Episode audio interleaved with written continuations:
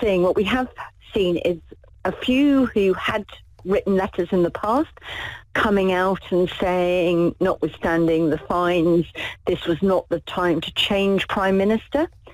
So that will be no doubt being met by signs of relief in Downing Street. Mm. Uh, we've got uh, got I think one minister who's come out uh, supportively, but otherwise there's been a bit of deafening silence on commentary from other ministers.